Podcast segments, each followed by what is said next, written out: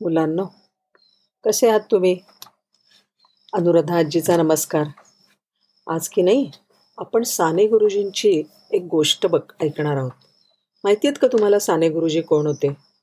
साने गुरुजी एक थोर देशभक्त होते आणि अत्यंत प्रेमळ होते. जशी आपली आई असते ना तशी. आणि त्यांनी एक अजरामर साहित्यकृती निर्माण झाली त्यांच्या हातनं ज्यांच्यामुळे पिढ्यानपिढ्या मनांवर संस्कार झालेले आहेत. आणि त्या पुस्तकाचं नाव आहे श्यामची आई.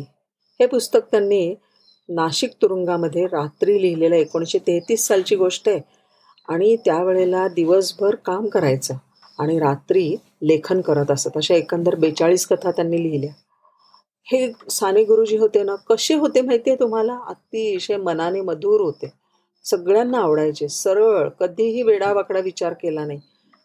तिने इतके कोमल दुसऱ्याला ठेच लागली तर त्यांच्या डोळ्याला पाणी यायचं.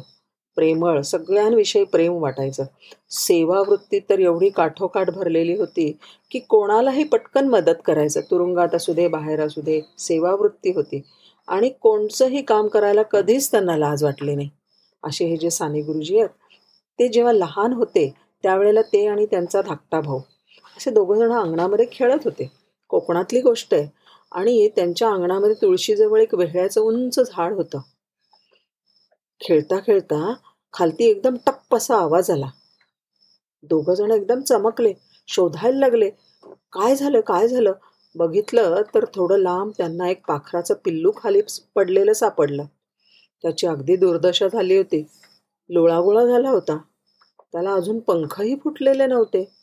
डोळे बंद होते तेही उघडलेले नव्हते.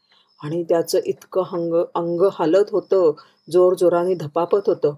आणि जरा त्याला स्पर्श केला की मान पुढे काढून ची ची असं ची ची ची ची असं ओरडत होतं. त्यांना फार प्रेम आलं वाईट वाटलं आणि ते पटकन घरात जाऊन त्यांनी एक फडकं आणलं. कापसा आणि घरामध्ये घेऊन गेले त्याला कापसावर ठेवलं. आता हा आ आ करतोय म्हणजे त्याला काहीतरी भूक लागलेली असली पाहिजे. म्हणून त्यांनी घरामधनं कण्या शोधून आणल्या पाणी आणलं त्याच्यानंतर कणिक होतं त्याचे छोटे छोटे गोळे तयार केले आणि त्यांनी आ केलं की त्याला कण्या कण्या घालतायत पाणी घालतायत कण्या घालतायत पाणी घालतायत पीठ घालतायत. असं करून करून शेवटी ते बेजार झालं आणि ते पिल्लू आहे ना ते मरून गेलं. आणि त्यावेळेला साने गुरुजी म्हणतात आम्हाला अतिशय वाईट वाटलं. पण बघा मुलांनो गुरुजी सांगतात की ह्या जगामध्ये नुसतं कुणावरती प्रेम असून किंवा किंवा त्याला आणि आपल्याला त्याच्या प्रेमानुसार त्याला शक्ती असेल त्याला मदत करण्याची एवढं भागत नाही. मदत कशी करायची? त्याला काय मदत हवी? हे पण मला माहिती असायला पाहिजे. जसं की समजा की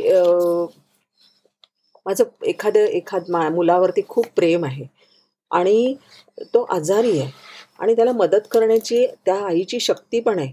पण तिला जर माहीत नसेल की त्याला काय खायला द्यायला पाहिजे त्याचं काय पथ्य करायला पाहिजे तर कसं होईल सांगा बरं? तो आणखीन आजारी पडेल की नाही? जसं की टायफॉईड झालेला असेल तर त्याला नको ते खायला दिलं मांसाहार दिला तर ते अतिशय त्रासदायक होतं त्या माणसाला.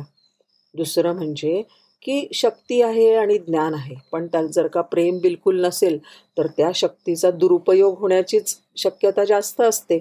त्याला प्रेम नाही द्या हकलून. त्याच्यासाठी आलेलं जे आहे ते सगळं हडप करा आणि हकलून द्या. असं जे आहे तर क ग शक्ती पण शक्ती आणि ज्ञान आहे पण प्रेम नाही हे पण चालत नाही. आणि तिसरी गोष्ट प्रेम आहे आणि ज्ञान आहे पण शक्ती बिलकुल नाही. तर कसं चालेल सांगा बरं? म्हातारी आजी आहे. आजीजवळ लहान बाळाला ठेवलं आहे आजी तिकडे हंतरुणावर आहे. तिला उठताही येत नाही. ती पंगू आहे म्हातारी झाली आहे तिला अशक्त झालेली आहे. पण जवळ बाळ झोपलं आहे त्याला ठेवलं आहे लांब. त्याच्या आईने. आणि ती म्हणली मी आत्ता जरा जाऊन येते हा पाणी घेऊन येते किंवा बाजारात जाऊन येते. आणि बाळ उठलं. बाळ उठलं कशामुळे? तर बाळाला भूक लागली आहे म्हणून उठलं. आता त्या आजीला बाळाचं प्रेम नाही का? आहे ना. पण ती उठू शकत नाही. त्याला घेऊ शकत नाही. त्याला भूक लागली हे माहीत असून त्याला ती अन्न देऊ शकत नाही दूध देऊ शकत नाही. मग त्याचा काय बरं उपयोग सांगा? तिला प्रेमही आहे आणि त्याला काय पाहिजे ते त्याचं ज्ञानही आहे तिला दूध हवं आहे ते. पण तिच्याकडे जाण्याची शक्ती नाही. तर बरं का मंडळी? सगळ्या ह्या तिन्ही गोष्टी माणसाकडे की नाही प्रेमही असावं लागतं शक्तीही असायला लागते आणि ज्ञानही असायला लागतं. ह्या सगळ्या गोष्टी ज्याच्याजवळ आहेत ना त्यालाच ह्या जगामध्ये कृतार्थही होता येतं.